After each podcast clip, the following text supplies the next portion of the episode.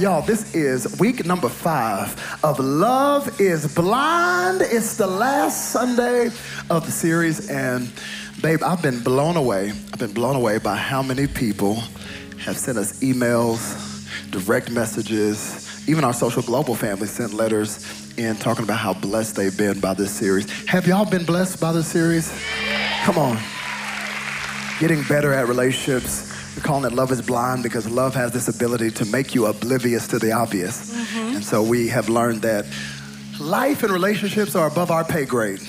We need the wisdom of God on our relationships. And we're trying to break this cycle that many of us get in where we get something we think we want and then we ask God to get us out of it. Now it's saying, God, show us through your word how we can be better in relationships. So I'm excited to tag team preach with you today, baby. It's gonna be good. I'm a little confused right now because we're supposed to be preaching, but when I see you, it takes me out of the oh, spirit. Oh, yeah. Thank you, Jesus. And then I got a band up here who oh, could even help me do a little song. I just almost want to oh. serenade you sometimes because come on, band. Serenade me. I've been really trying, baby. Oh, I'm dead.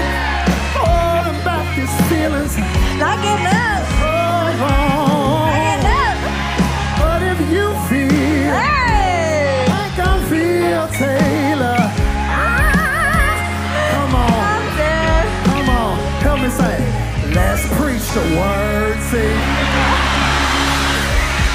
Let's preach the word. Yes, let's preach the word. Thank you, worship team. That's what we're going to do today. and uh, I, I want to be clear because this is what's interesting about today. So many people were telling me, man, I'm excited to hear you and PT talk, and we are going to share uh, just some perspective from our experiences. We are not marriage experts or relationship experts. I've said that throughout the series. We do have 11 years. Yes. Double digits. Yes.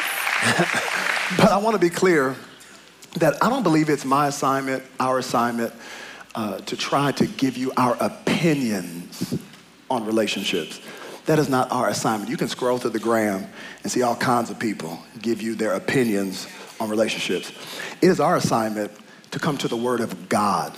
See, what does God say about relationships? That's the difference between following some blogger and what we're doing today because we believe as a church that the Bible is the infallible, inerrant, inspired word of God. So every Sunday, whether it's me standing up here preaching or PT preaching or us together in conversation, every time we gather on Sunday, we're coming around God's word to see, God, what do you say about this? What do you say about this? So I want to set that foundation uh, for today. And we're going to look at a specific passage that speaks to husbands and wives, all the married people in the house. Let's pause for station identification. If you are married in the house, uh, can you give me a wave and make some noise? All the married people, all the married people. That's it. Come on, married people, make some noise. Come on. Yeah. Happily married, happily married, make noise. Happily Come on. Married frustrated and married, uh, just be quiet. Don't say nothing. Uh, if you're single, make some noise. All the single people, all the single people. Hey, whoa. Beautiful, beautiful, beautiful. Single and waiting for the one. Okay, cool. Single and content. Beautiful. Okay. So I just I want to set I want to set I want to set up the stage and set up the trajectory of this conversation, this tag team preaching to understand that whether you are married or not, although the specific scripture we're going to look at Paul is talking about roles for husbands and wives, there is something that everybody can get out of this talk today something whether you are married, whether you are divorced and looking to get married again, whether you're single and content and you're cool, you still have some friendships. And I love it because before Paul starts defining what it is for a husband to be a husband and what it is for a wife to be a wife, he actually gives some relationship rules across the board, just across the board to have to deal with. Because here's the reality of every relationship and every marriage you bring yourself to the relationship. Uh, I told you I should have called it a residue series instead of a relationship series because you bring the residue of you into the relationship. And I'm always, we are always trying to tell single people what you're doing right now, yes. you will bring into your, your marriage. marriage. Okay? I bring the context of who I am, how I saw marriage, how I saw fatherhood and motherhood. Yeah. Uh, we brought that together. As a matter of fact, let's just let's just touch the ooh, August 24th 2012 at the Majestic Theater when we got married, how many know it wasn't just Robert and Taylor coming together? You know what else came together? 817 Clement Drive, Cedar Hill, Texas, 75104. My home address collided with. Oh, y'all, I forgot my address. El El Dorado, Arkansas. El Dorado, Arkansas. Three zero. Arkansas in the house. There's a few. Okay, thank you. Those two worlds collided. Her household collided with my household. Her parents collided with my parents. And it's funny because, and we just we gonna we gonna be real today. Um, it's funny the questions that we get often. One of the questions we, we get obviously is, "Ooh, how does that work? Black and white." Interracial question, and it, it's a fair question, but even that question comes with the reality of the history of this nation. So it doesn't necessarily really affect us. We're good, but there are some external factors from other people that comes from the history of this nation. And I say that to say that is the least of Yeah. our challenges, black Yeah. and white. I don't care blue and blue, purple and purple, white and white, green and green. When your family culture Yeah. collides with somebody else's family culture, get ready for the fireworks.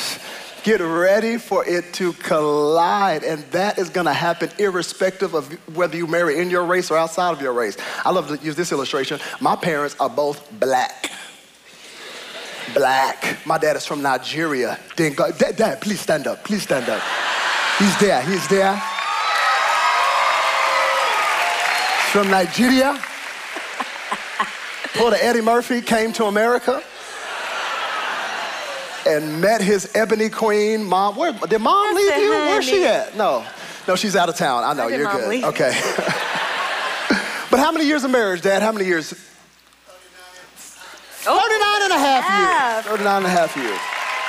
It's amazing. But in the crazy, both of them black, but how many of you know? Completely different cultures. Complete. Nigerian culture is different from the culture that my mom grew up in Mount Pleasant, Texas, and it was the collision of those two cultures whew, that caused friction. So I say that to say that before we even get to the, the role of husbands and wives, I just want to let you know that this is for everybody today. And the Apostle Paul obviously knows this because before he even gets into the role of husbands and wives, he gives at least five, at least five relational rules for everybody. And I want to look at some of those today. Uh, did you bring something to take notes with? Come on. Uh, the, the first thing, the first thing Paul talks about is that you got to be careful with your words. Careful with your words. This starts even in Ephesians chapter number four. He warns about coarse joking and be careful what you say. And how many know nothing will damage any relationship like the wrong words? This is inevitable. It is impossible for you to have a good, fruitful relationship and have horrible words. Your words will create the world and the relationship around you. Yeah. Every good relationship, hear me, it has good words. And it blows my mind that sometimes we think we can actually motivate our spouse or our friends with bad words. As if to say, you, you, you are just terrible. I'm telling you, you have no motivation in life. You have no drive. I ju- as if that's gonna make the person get drive. Yeah.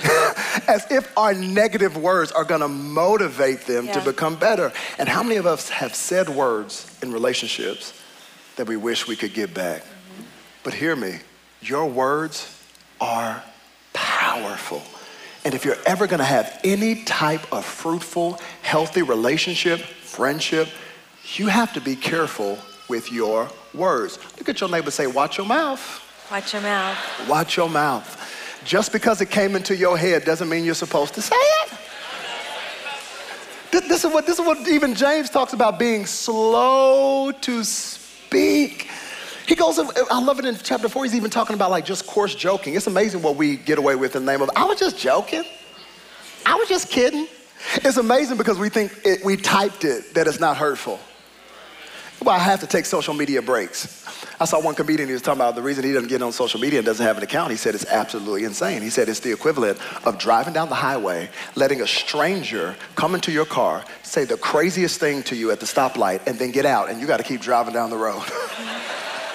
social media will do that. Even if you know what they're saying is not true, it's crazy how those words, you can get 50,000 good compliments, but it's the one compliment like, oh, I didn't like your jacket and them pants look too baggy. And I'll be thinking about them. How dare you? Look at your, I can't even see your profile pic. You hating on my pants?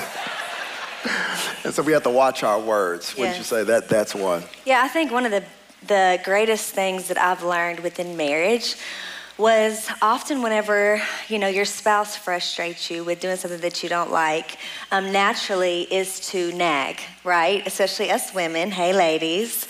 Uh, we naturally our natural response is to nag and tell them why they're doing things wrong and how they can do it right um, but once again, that's nagging. And what does nagging do? It annoys, it makes our men withdraw, it makes them want to crawl in a hole and never listen to us again. So, um, what I've learned is I take my nagging to the Holy Spirit. And taking my nagging to the Holy Spirit um, turns into trust, and it um, I believe and I've learned that the Holy Spirit does a way better job at fixing my situation. Um, and I love it also because often, whenever I think it's my husband, when I go to the Holy Spirit, I quickly learn it's actually me. And then He fixes me. You see what I'm saying? But the Holy Spirit does such a great job in communicating to each other, to our spouses, um, especially when you're sensitive to the Holy Spirit. And so you got to communicate, but I would say, um, taking it to the Holy Spirit, He just does a beautiful job at fixing whatever we need to be fixed. It's so true. And when I think about words, especially, not to stay too long on this, but sometimes it's what you don't say in a moment that hurts. Mm-hmm. One of the things we had to work through in our relationship is when I'm mad and I got an issue, it is the silent treatment. I'm like, okay. Is something wrong? No. I'm fine. And yeah. she, she's had to express over the years, is like, do you know what that does to me when you get cold? I was like, what do you mean cold? Turn up the AC. It is not cold. She's like, no, I feel it. I know what you're doing. You're withdrawing. You're pulling away. It's your lack of words. So men, sometimes one of the hardest things we got to do is not go into the cave and not get silent and be like, well, what I was feeling was, and even if it's six syllables, try to get something out because words matter. Words matter. And so Paul just starts talking about the necessity to have the right words. One acronym that has helped me is think before you speak. Think and think stands for is it true? Is it helpful?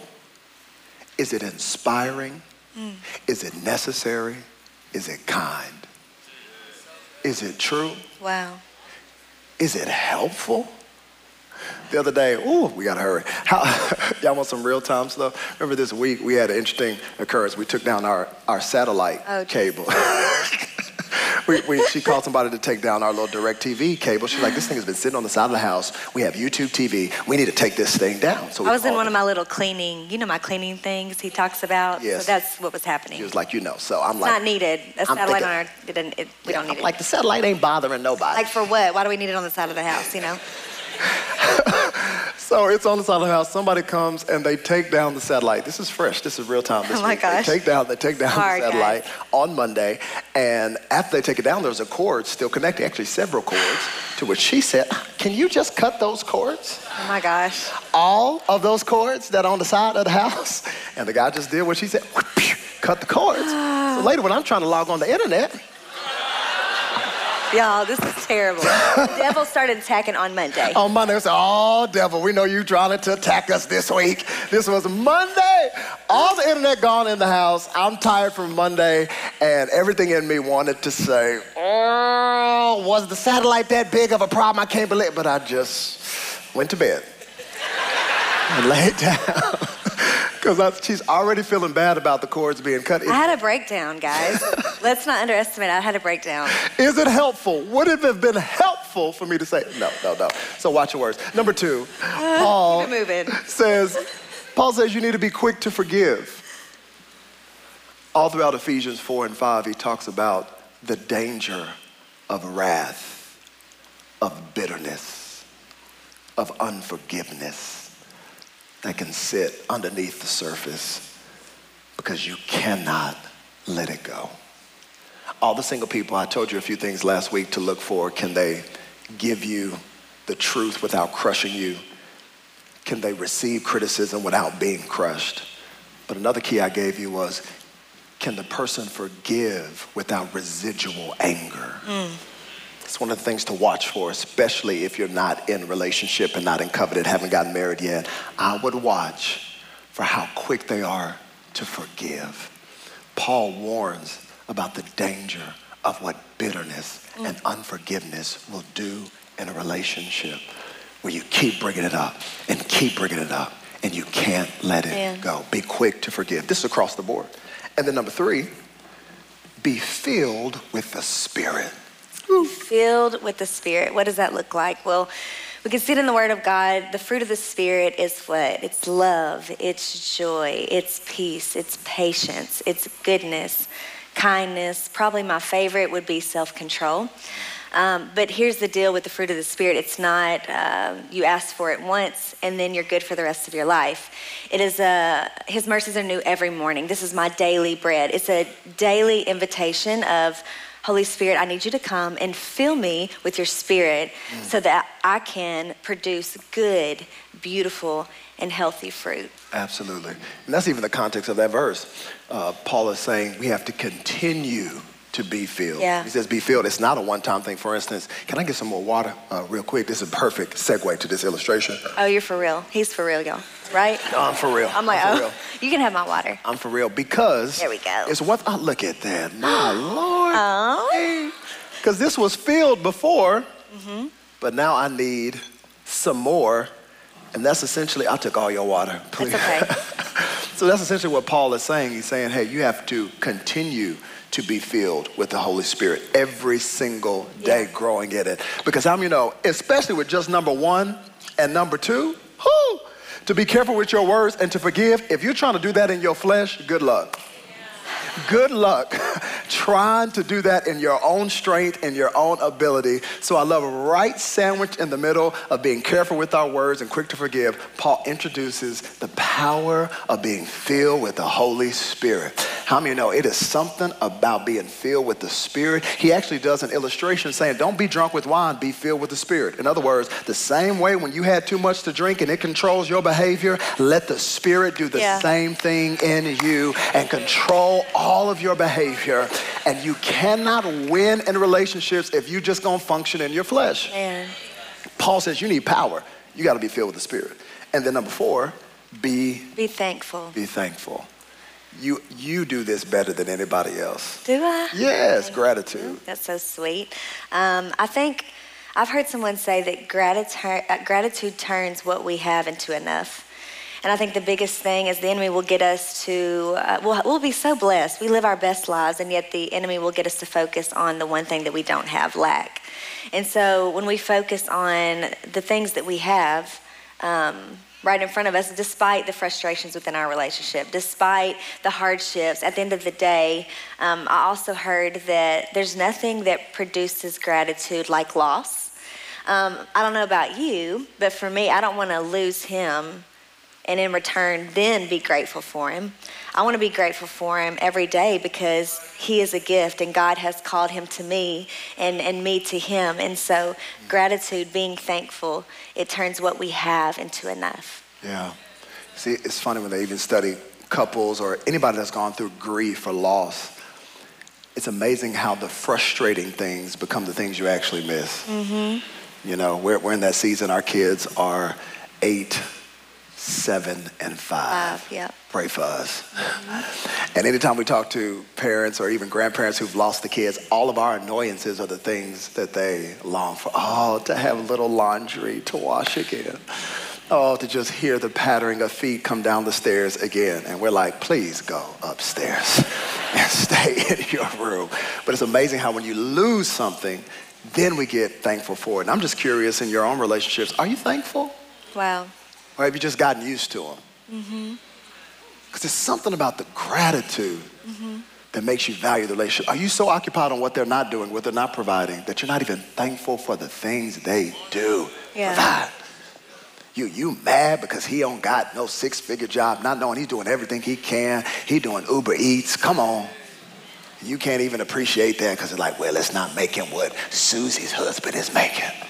But at least the brother is trying. Are you thankful? So that's one. And then number five, woo, again, this is across the board before we even get to husbands Yeah. and wives. Mutual submission. That Paul calls believers Wow. to mutual submission. I think we should say that together. Say mutual Mutual submission. submission. Say it with your chest. Say mutual Mutual submission. submission. If you are a believer, Christ calls us to mutual submission in friendships and relationships. This is what nobody in our culture understands. Mutual. I, this is how I see it in my head. Mutual L. L. Mutual L's. You both got to take some L's.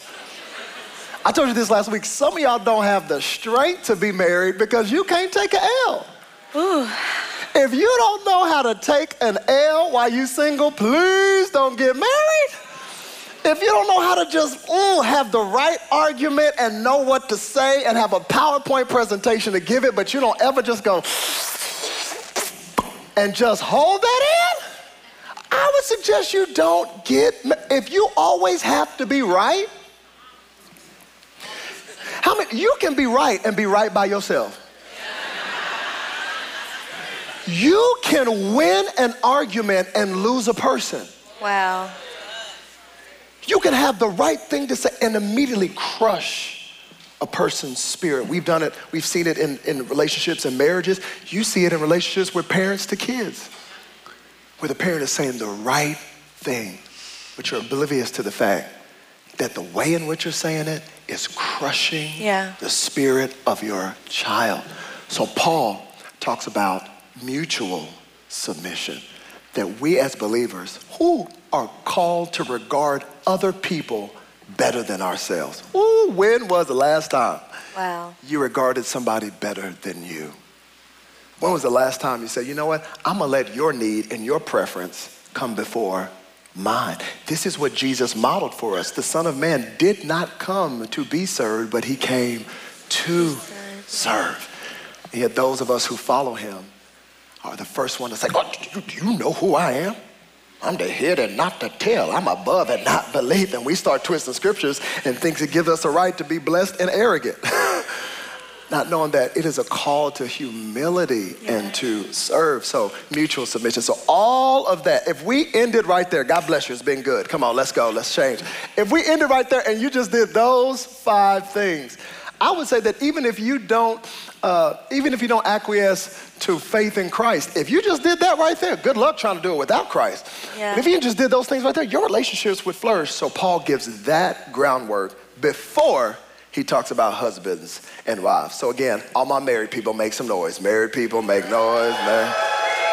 So I thought it would be cool if now that we are getting to the specificity of the roles of husbands and wives that Paul gives us, I thought it'd be cool if you read the wives part and I'll read the husbands part. Okay? Yes. So, verse 22 For wives, this means submit to your husbands as to the Lord. For a husband is the head of his wife, as Christ is the head of the church. He is the Savior of his body, the church. As the church submits to Christ, so you, wives, should submit to your husbands. It doesn't say, so you women submit to men. Great. It doesn't say girlfriends submit to your boyfriends. Great. Let me just back that thing up. It says, so you wives should submit to your husbands in everything. That right there is worth you coming. Somebody get God some praise for that. Let me get free. Oh, hallelujah. Because the power of what you just said, babe, is imperative because a lot of people, especially if they don't acquiesce to our faith, they take this scripture Yep. and they think that the Bible is suggesting and promulgating this idea that women are just to be subject to men and that men are somehow superior to women and that it could not be further from the truth. Paul is being very clear, saying, Wives, submit to your Husband. husbands, your husband. so, again, single ladies, make sure you pick somebody that you want to submit to. It too. Make sure the quality of their Yeah. decisions they're making right now are decisions that you say, Yeah, I could roll with that. So great. If right now he's like, ain't nobody trying to go to Gillies today, girl, let's go to the club. If that's the decisions he's making right now, Man. Preach. what are the decisions gonna be when you have little kids and it's time to go to church? So it's why submit to your husbands. Husbands. Yep. Ooh, that's, that, that's good. Not girlfriends, submit. What you say? Not girlfriends. Submit, to your to boyfriends. In other words, he better not be telling you to submit while y'all dating. He hasn't earned that right. If you ain't put a ring on the finger, she does not owe you submission. And a ring on the finger, and you're at the altar, literally, yes, being married. Because you can have a ring on your finger for six years. Let's go. See what I'm saying? A ring don't mean nothing until we're at the end of the. You see what I'm Until saying? it's official. Yeah. And it trips me out because the ladies get like two verses. Mm-hmm. That's why I had her read it. Fellas, look at how many verses Paul about to give us. This dude gives us way more verses than he gives the ladies. I don't know, it's because we need more explanation. I don't know what it is. But I got some serious issues with the Apostle Paul talking about how come they just get like two verses and we get like eight of them. He says, husband, love your, love your wives just, just as Christ loved the church and gave himself up for her to make her holy, Yep. cleansing her by the washing with water through the word, and to present her to himself as a radiant church without stain or wrinkle or any other blemish, but holy and blameless. Look at how Paul is going into detail. Paul knew that if he just told a dude, hey, love your wife, he'd be like, oh, I do. I told her. Paul knew us.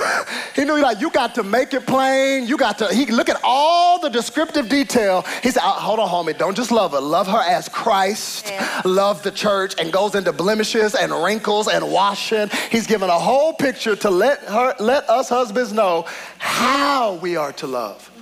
How we are to love. He says, in the same way, husbands ought to love their wives as their own bodies. He who loves his wife loves himself. After all, no one ever hated their own body, but they feed and care for their body, just as Christ does the church, for we are members of his body. For this reason, a man will leave his father and mother and be united to his wife, and the two will become one flesh. This is a profound mystery, but I'm talking about Christ and the church.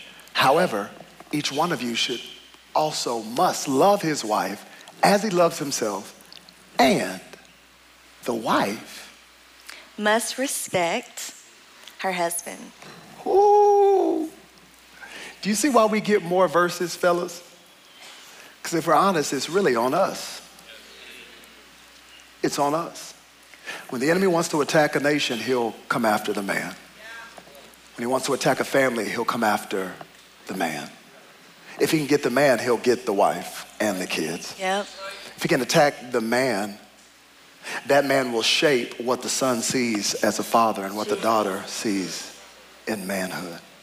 The weight is on us. So before you start using that verse like some men do to say, "Yo, you, you better submit, do you know what submission means? It means that I'm going to take the weight and the responsibility of being under Man. Christ. This is an order of being under Christ and to let that weight sit on my shoulders. This is not about men being better than women or women being better than men. This is about roles. And Paul is saying, men, really the weight is on you. And he gives descriptive detail of how we are to love. If we would title this message anything today, because some of y'all need a title, I would title this message today, Build to Last. Build to last. Especially when it comes to a marriage. We want to build a relationship that will last, a marriage that will last. We got ready to do this set. uh, they said, what, what do we want it to look like? And uh, Frank, our creative director, he's like, do you want two podiums? I was like, nah. He's like, do you want two bar stools? I was like, no, create a little living room scene. I said, get some furniture, make it dope. I said, go, go to Ikea. Because I got to watch our creative director. He'll be in restoration hardware. Try. you said make it nice. and, and I was thinking about that because I think a lot of people treat relationships like restoration hardware. You ever been to restoration hardware? Ooh, don't go. For real. Got a restaurant in it. It's beautiful. Oh my goodness, the furniture is amazing. It only costs 100,000 for a couch, but it's a beautiful couch. And it looks all nice in RH, and they have it designed to the T. And you'll see this beautiful image, and all you got to do is come to a associate and say, "I want this, this, this, this, and this," and they will deliver that to your house in three weeks. White glove delivery, beautiful setup. I think that's how people think relationships are. Yeah. We see all these images on Instagram. Oh, look at them. Oh, relationship goals. Do you see what that relationship is built on? Don't get twisted on what, don't get caught up in what they posted. The post is not real. This is what trips me out about marriages that don't make it. It's not like they post the pictures of them fighting. Yeah. I ain't seen one couple though, one marriage that didn't make it, that if you go to their Instagram page, it's pictures of them on there going, it's always the picture of this my boo, this the one. And I think our culture more than anybody is obsessed with projecting this image of health and projecting this image of everything going well when under the surface it's actually not. Mm-hmm. It's not restoration hardware. If you're gonna have a great relationship, it takes work. You're gonna have to build it. It is not RH, it's IKEA. Come on, IKEA, you gotta go up in IKEA. You gotta get it down from the box. You gotta take it home. You gotta open up that box. You gotta look at them pictures that make no sense and try to figure out where does this go? Put it all together. That is relationship. If you don't get anything we say today, know that every good relationship will take work. It's not gonna happen by magic or osmosis. you gonna have to put in some work and build it. It's IKEA, not RH. I wish it was RH, but man, it is IKEA. Do you remember when we first started building our house? I'll never forget it. We started building our house and went to this design studio. And as we were there in the design studio, I'll never forget it. We were just excited to be building a house. We were like, woo, started from the bottom, now we're here. I never imagined we would ever get to build a house. And we were building our house, this is four years ago, five years ago. And we're building our home. And I'll never forget going to the design studio and they were asking us what we wanted. And we were like, uh, we like that faucet. She's like, I like it too. We're like, we like this, uh, this stain on the carpet or this, not on the carpet, this stain on the, on the, on the concrete, boom, boom. And about halfway through, we had a bunch of decisions like that that we were just in sync. You like that? Great, I'll do it. You like that? Great, I'll do it.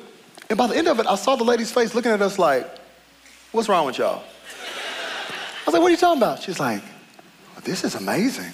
I said, what do you mean it's amazing? She's like, well, I've been doing this for years. She said, you would see, you should see the fights we have had in this design studio between husbands and wives. I said, really? She said, yes. matter of fact, I said, if you can build a house together, you got a strong marriage. I said, are you for it? She said, we have had couples that have started out together building a house and the house actually became the point of contention and they got a divorce while they were building their dream home because there was no submission and nobody knew how to take an L. And isn't it crazy that the thing you sought out to build together could end up becoming the thing that would tear you apart? Wow. This is what the enemy would love. That those opposites that y'all had in each other in your marriage that drew you to him, ooh, she's so quiet, she mysterious. and now it's like, oh, she don't never say nothing. Literally. She ain't got no personality. She boring. And then, oh, he's so wonderful. Oh, he can talk. He's so charismatic. He light up a room. Oh, I just love the way he's just so knowledgeable. He can talk about everything. And now you in the marriage. He won't shut up. God, can you just for one second? But you don't know everything. Be quiet. this is the trick of the enemy. He wants us to be torn apart. And look at Paul. He's writing to us today saying, I want you to build something that will last.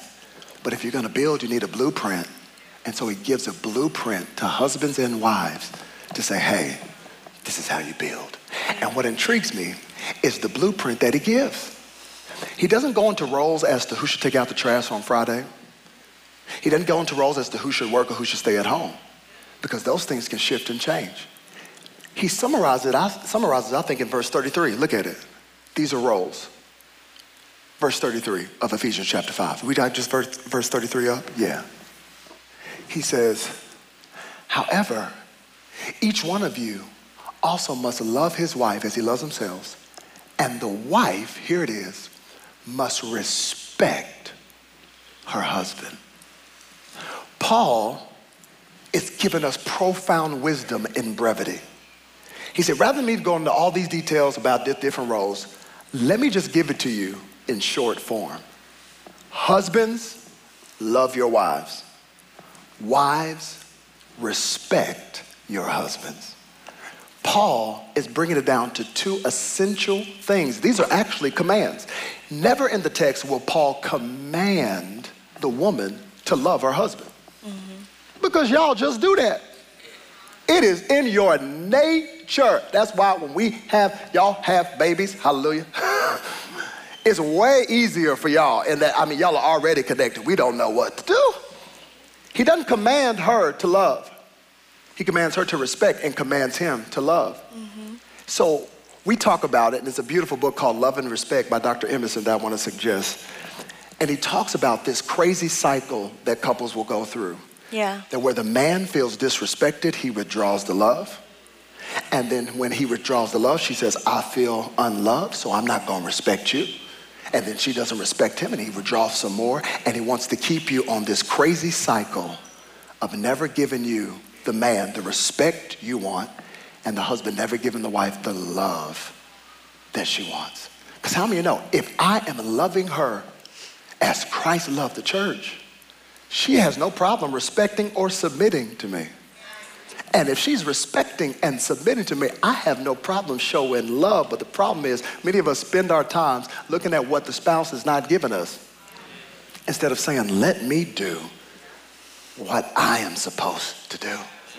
This is the challenge that Paul said. Paul says, Husbands, her submission is not your problem, and it shouldn't be your focus. Mm. Your focus is to love her as Christ loved the church. And her focus should be to respect you, and you will submit to a person you respect. Mm. But this is the friction in every relationship. What I mean, talk about talk about the submission part, babe. Oh wow, you're passing me the baton now. Yes, because you know how some ladies, when they heard something, they say, "I still don't like nothing." Yeah. You're saying, "Uh-uh, he needs to respect me." R E S P E C T. That's what Aretha said. Respect me. Which is true, but I think Paul is so beautifully speaking to the differences between men and women. Rarely do you see a dude going, I just don't feel loved by my wife. Maybe some. but most dudes, if you get down to it, it's like, I don't know if she respects me, respects my wisdom, respects my work, respects my effort, respects me even apart from my performance. That's the cry of most dudes. We've been saying this since we were little kids. You think I can jump off that train? Go any little kid. You think I can do that? No, you can't. Watch me.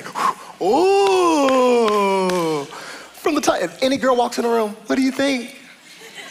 Evie, Remy, my little ones, as soon as they walk in, I know. They already trained me to know what response they need. Daddy! Whether it's their hair or their dress, just get close. Yeah. I want to be prized.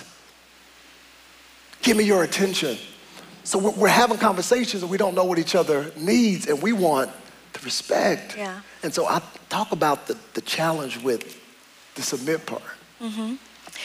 So let's talk about submission. I'm going to talk to the ladies, but I'm also going to talk to the men. Um, reality is, is it's hard. It's easier said than done. We read it in scripture, and that's great. But now, do, how do I apply it to my life? What is submission, um, and what does it require? I think that um, when we were processing what we wanted to title this message, we had built to last.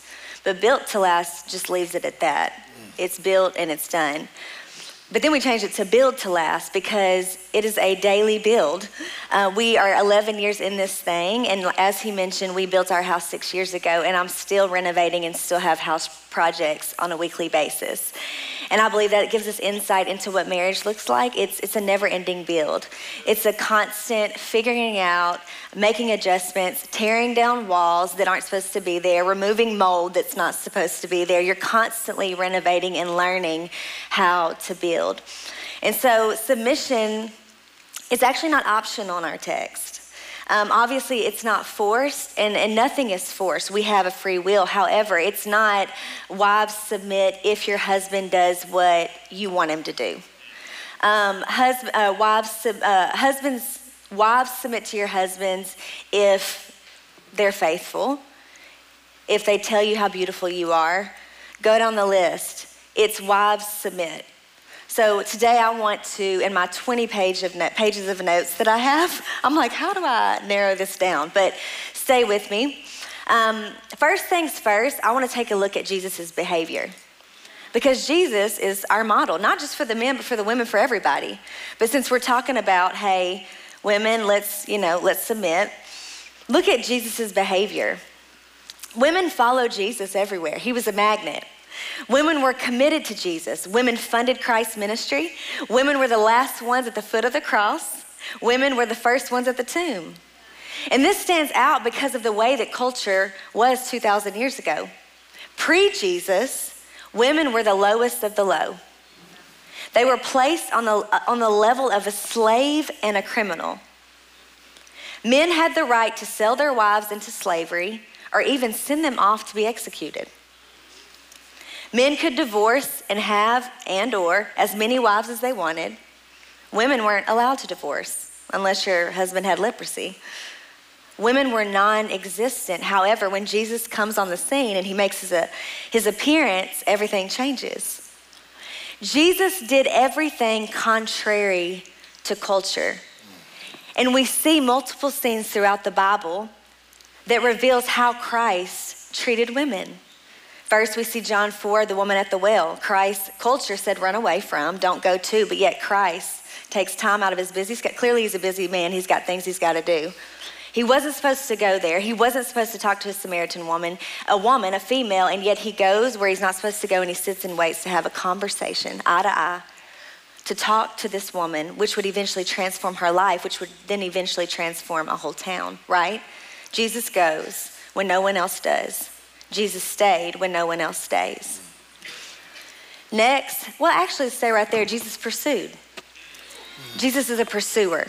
So I want to talk to the married and the singles right here. Come Jesus on. pursued. Yeah. Please, husbands, never stop pursuing your wife. Just because you put a ring on her finger doesn't mean a year in you can stop.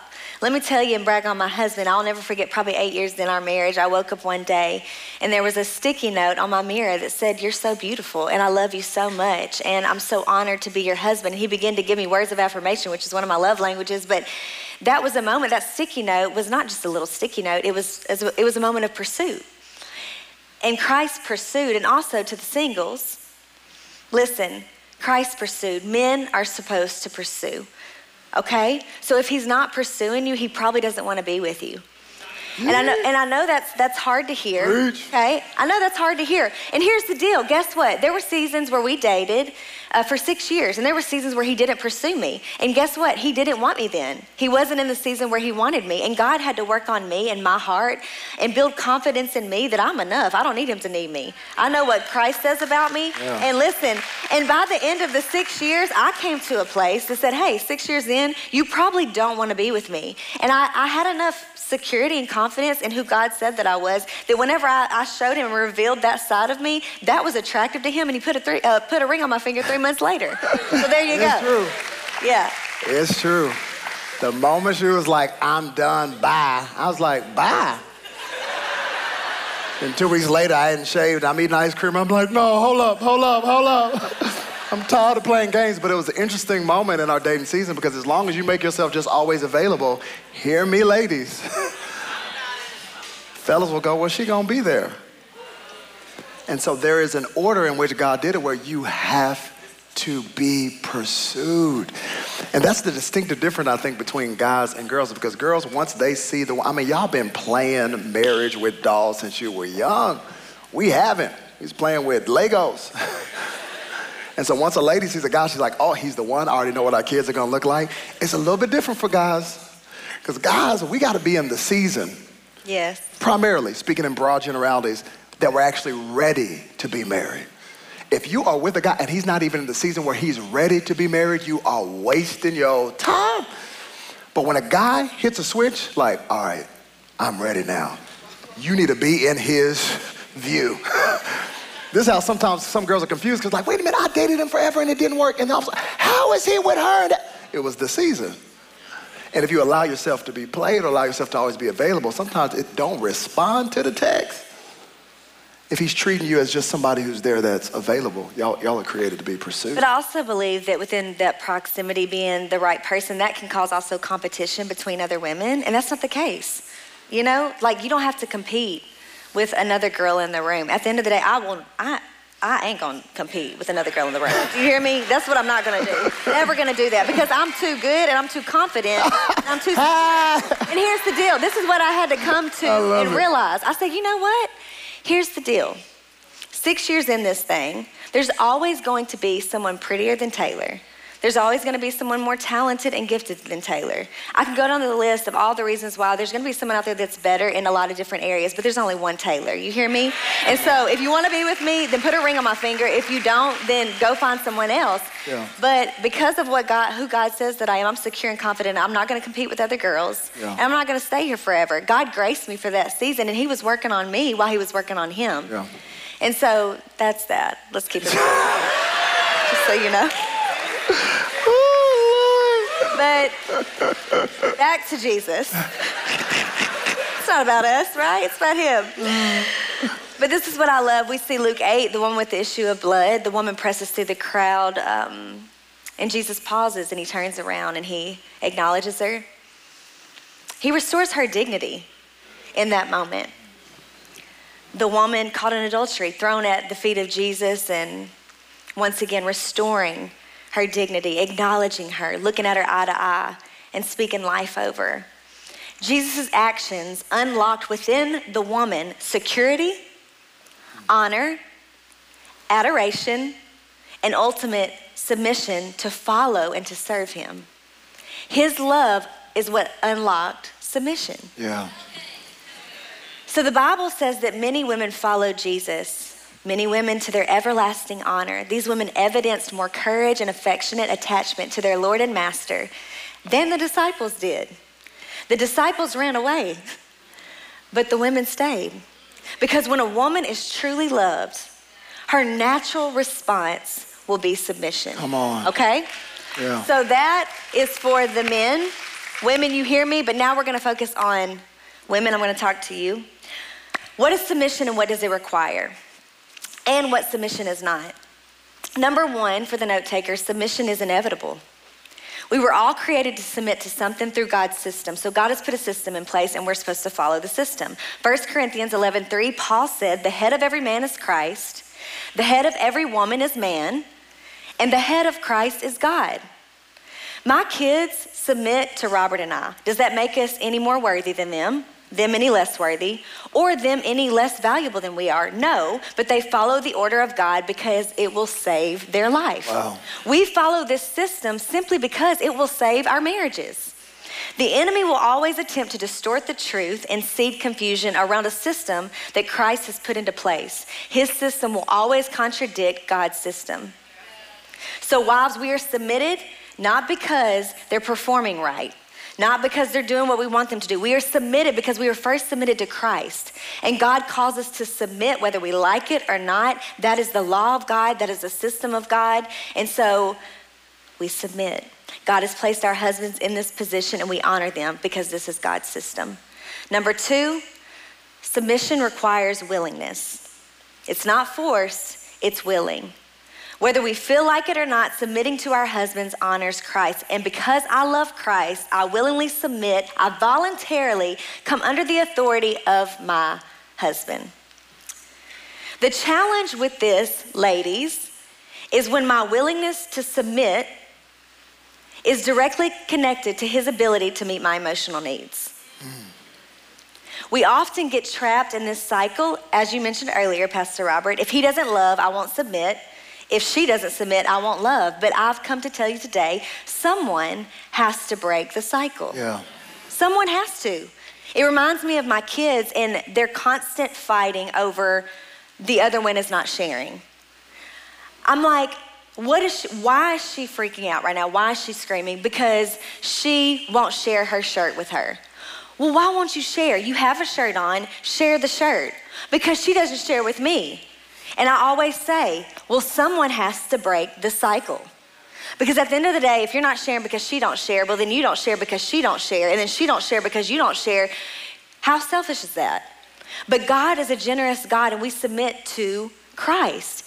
And because Christ is generous, we are generous, right? And so here we are. It's not about your spouse. It's not about us. It's about submitting to the system of God, the Word of God, in which says we submit, we surrender, because someone has to break the cycle. Will you be mature enough and lean into the Spirit of God enough to where you can overcome and break the cycle? Number three, submission requires grace on grace, on grace, on grace, and then more grace.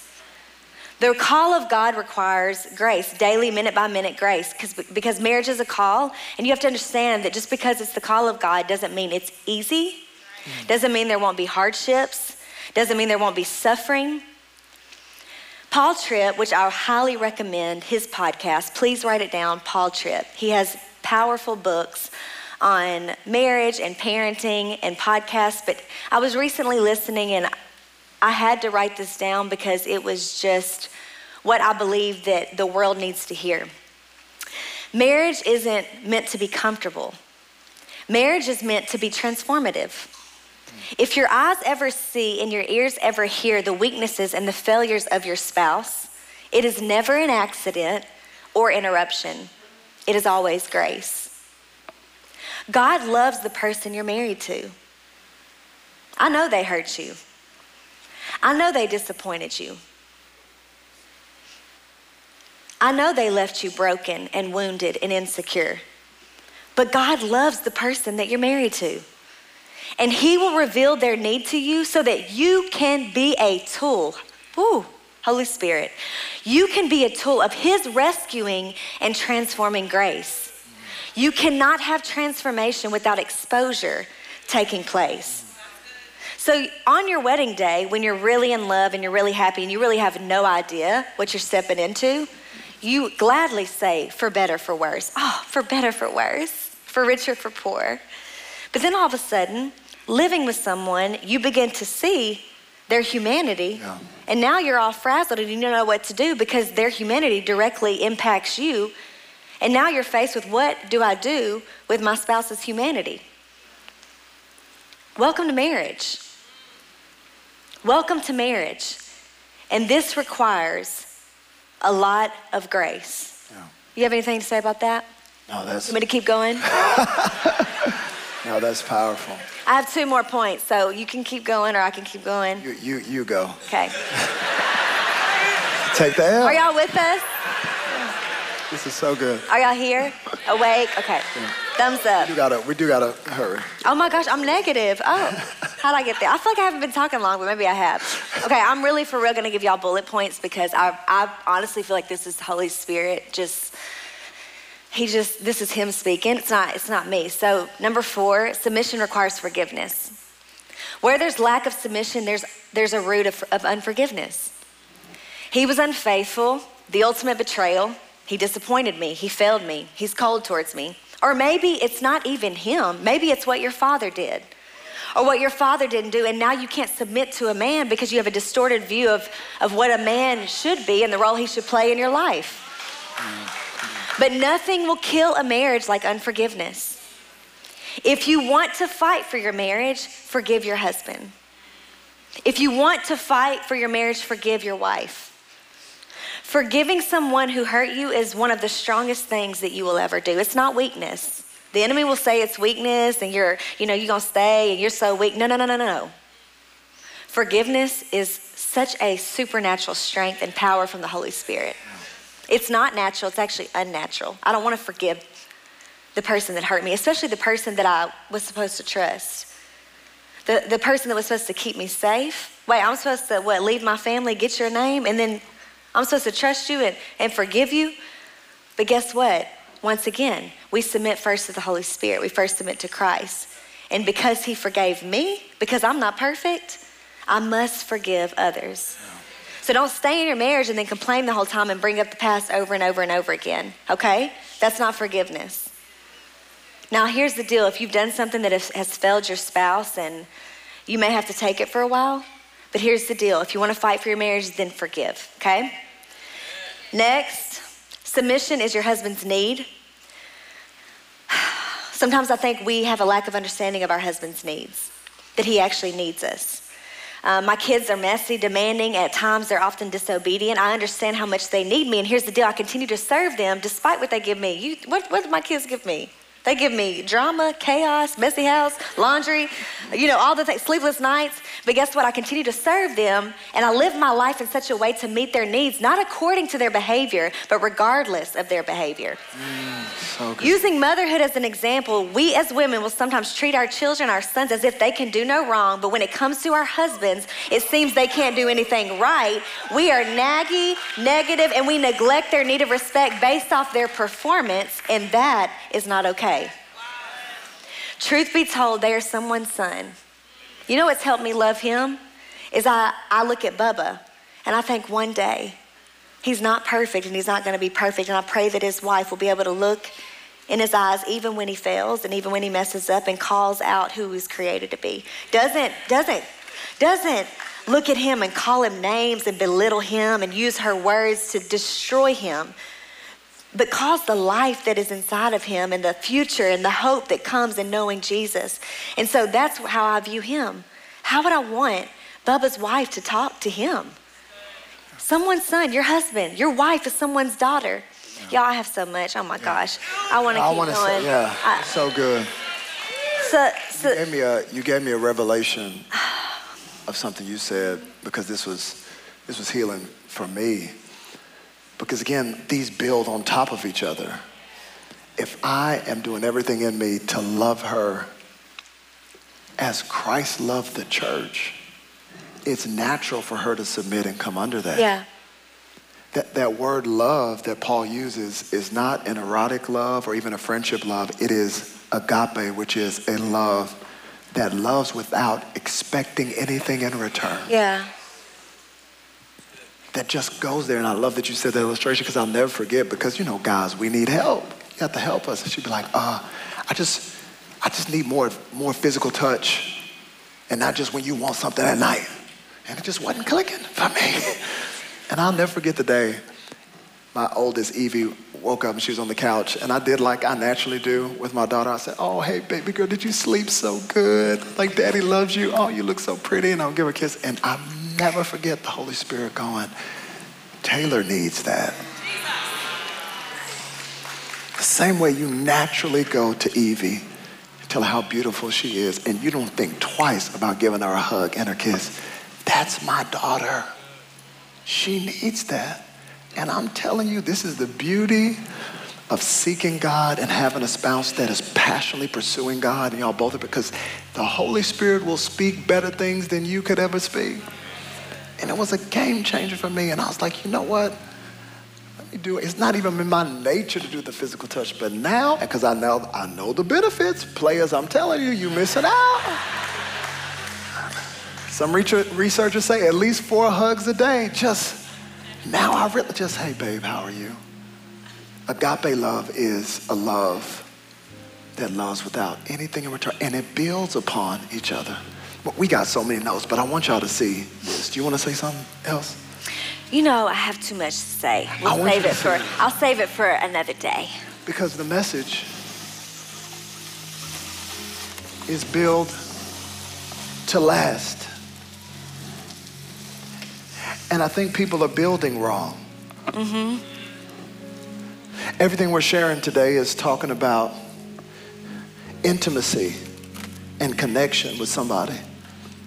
And I don't have time to go into all the details of it, but these are four levels of intimacy and how we connect with other people. And it matters how you build. There's physical intimacy, social intimacy, intellectual intimacy, and spiritual intimacy. Physical is the smallest box. It's the smallest box because it has the most boundaries. Mm. And it's the smallest box because it's the most limited. How many know there's only so much intimacy you can have in physical intimacy? Uh-huh. There's only so long you can go in physical intimacy. This is important to the relationship, but you can't build on this you cannot, but this is what everybody in our culture builds on. We build on all the hot, passionate, intimate connect. You can't build on that. Sex does not make a relationship. Sex makes babies. It does not make a relationship. So true. Yep. It's important, but everybody talk, oh, she's so fine. I hear guys talk about anatomy as if you're marrying that anatomy and not the character behind the anatomy. This is important, but it is not the whole relationship. But so many people, oh, they're fine. Ooh, I'm gonna build on the. Oh, yeah, we just had hot, passionate sex, and we're connecting. This is what I've been saying the whole series. God created this. He designed it. Yes. He designed a context for yes. it. It's yes. not just toilet water. He actually has a place prepared for you. But people keep running to the toilet water just because they're thirsty. And God says, No, I have it. I love it. It's not gross. It's beautiful, but I created a context for it. So many people love to build on the physical intimacy. And then on top of that, they're like, oh, we already were passionate and we had great connection in the bedroom. So now let's go to social intimacy. And social intimacy is great, but how many know it is limited to? There's only so many trips you can go on. There's only so many events you can go to, horseback riding, shooting arches and arrows, all of that good stuff is fine, but that's limited. Yeah. And you can't build on that because there's only so many places you can go and so many things you can do. Yep but this is how our culture builds. Then, oh, you got intellectual intimacy. Yeah, this is how our culture builds. Start with the sex first, get the connection. How do they look? Oh, do y'all have time, fun together? And then intellectual intimacy. And whatever's gonna drive this right here is what's at their core. What is their center? What do they think about men and women and relationships and raising kids? This is limited as well, because how many of you know intellectual intimacy is limited by your spouse's or the person's IQ. So it's limited. I mean, some guy told me he's like, I'm a, I'm a, I'm gonna mess up the phrase. I think he said a sapiosexual. I said, excuse me. he said, I get sexually stimulated by intellect. I said, well, okay, that's great. Y'all just gonna have conversations. I'm like, but that's limited. What if your spouse or the person you're looking for doesn't have the same IQ as you? So that's limited. But this is how culture builds. And then we've already been intimate. Oh, we got social intimacy. Oh, yeah, intellectual. And then, oh, then we try to pile on spirituality on top of it. So now it's like we've already been intimate. Wow. We've hung out, we've gone on trips together. Yep. I think I know what they think about philosophy, but now let me just pile on going to church. And that's what we see all the time. Couples that have it in the wrong order, and now that everything's falling apart, now you want to say we ought to seek God. Now you want to come to the church. But this isn't the way God wanted you to build it. See, this is the biggest box, but how many you know this box really shouldn't have a size? Because when you want to talk about connecting in the spirit, God is limitless. Deep cries out to deep every single day in all of eternity. We will spend our whole lives getting to know who this God is, but yet we throw this on top. And many people actually don't want God, they just want to fix the relationship. Jesus. Yeah. So they said, let's go to the series since they're talking about relationships. And now you're trying to throw spirituality, but you started building on the wrong order. You started building the wrong way. So watch this. When life happens, when storms come, all of a sudden let go. This is what happens. And this is what's happening in the culture right now. People have built the wrong way, but this is what God wants to do in this nation and in your life. He wants people that will start by saying, God, I'm going to pursue you. Come on, give me two people that say, I'm going to passionately pursue God and watch Him start doing something powerful. It starts right here. God, I'm going to pursue you. And then after that, Once that's established, then once I know that this person is love in love with Jesus and they're pursuing him, then I can start going for the intellectual. Because how many know when God starts changing your spirit, he'll start changing your mind. Your spirit will affect how you think about money, how you think about kids. He'll start transforming your mind. And then after that, then it gets social and you bring them to church and you start hanging out. But you got a strong foundation. And once you go from social, then you get married. And in the context of a marriage, that thing that is so intimate, that is like glue, that is not just two bodies coming together. Man but should only be the physical representation of every other place of intimacy. Then you put that on top. Watch this. Will this marriage, babe, come stand here with me? Will this marriage still be tested? You better believe it. Will this marriage still go through storms? You better but will this marriage still have temptations and financial hardships? Yes, but the difference is you got a strong yes. foundation. All these things are great, but it matters what you build on. So that means, guess what? When we're old and gray and I ain't got it going on and you ain't got it going on anymore and we got wrinkles in our face, we still gonna be together because we didn't build on the physicality. We didn't build on that. How many of you know if we get broken, we can't go on the trip? I'm ride or die with you in an apartment. If we ain't got nothing but ramen noodles, I'd let it go to the Four Seasons, but I didn't build on that. So that can fade away. Intellectually, if you go through a season where maybe you're going through depression or postpartum, or maybe something happens to me in my old age and I have Alzheimer's, she will still be right there with me if my intellectual capacity is gone because I didn't build on that. This is what you need right here. On Christ the solid rock, I stand all on the ground is sinking sand.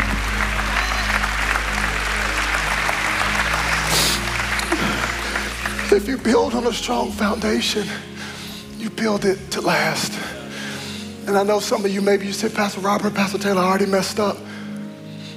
I got so much baggage. And here's the beauty of God He's able to restore. He can give you a new heart. Does it mean you're going to have to work? Absolutely. I'm telling you, if you would start with the spiritual, just say, God, I'm going to start seeking you. I'm going to start coming to church and getting plugged in in the word and start growing. And if you would just build it together, help me, babe. If you would just start with the right foundation. God said, I can restore the things that the enemy's tried to take away.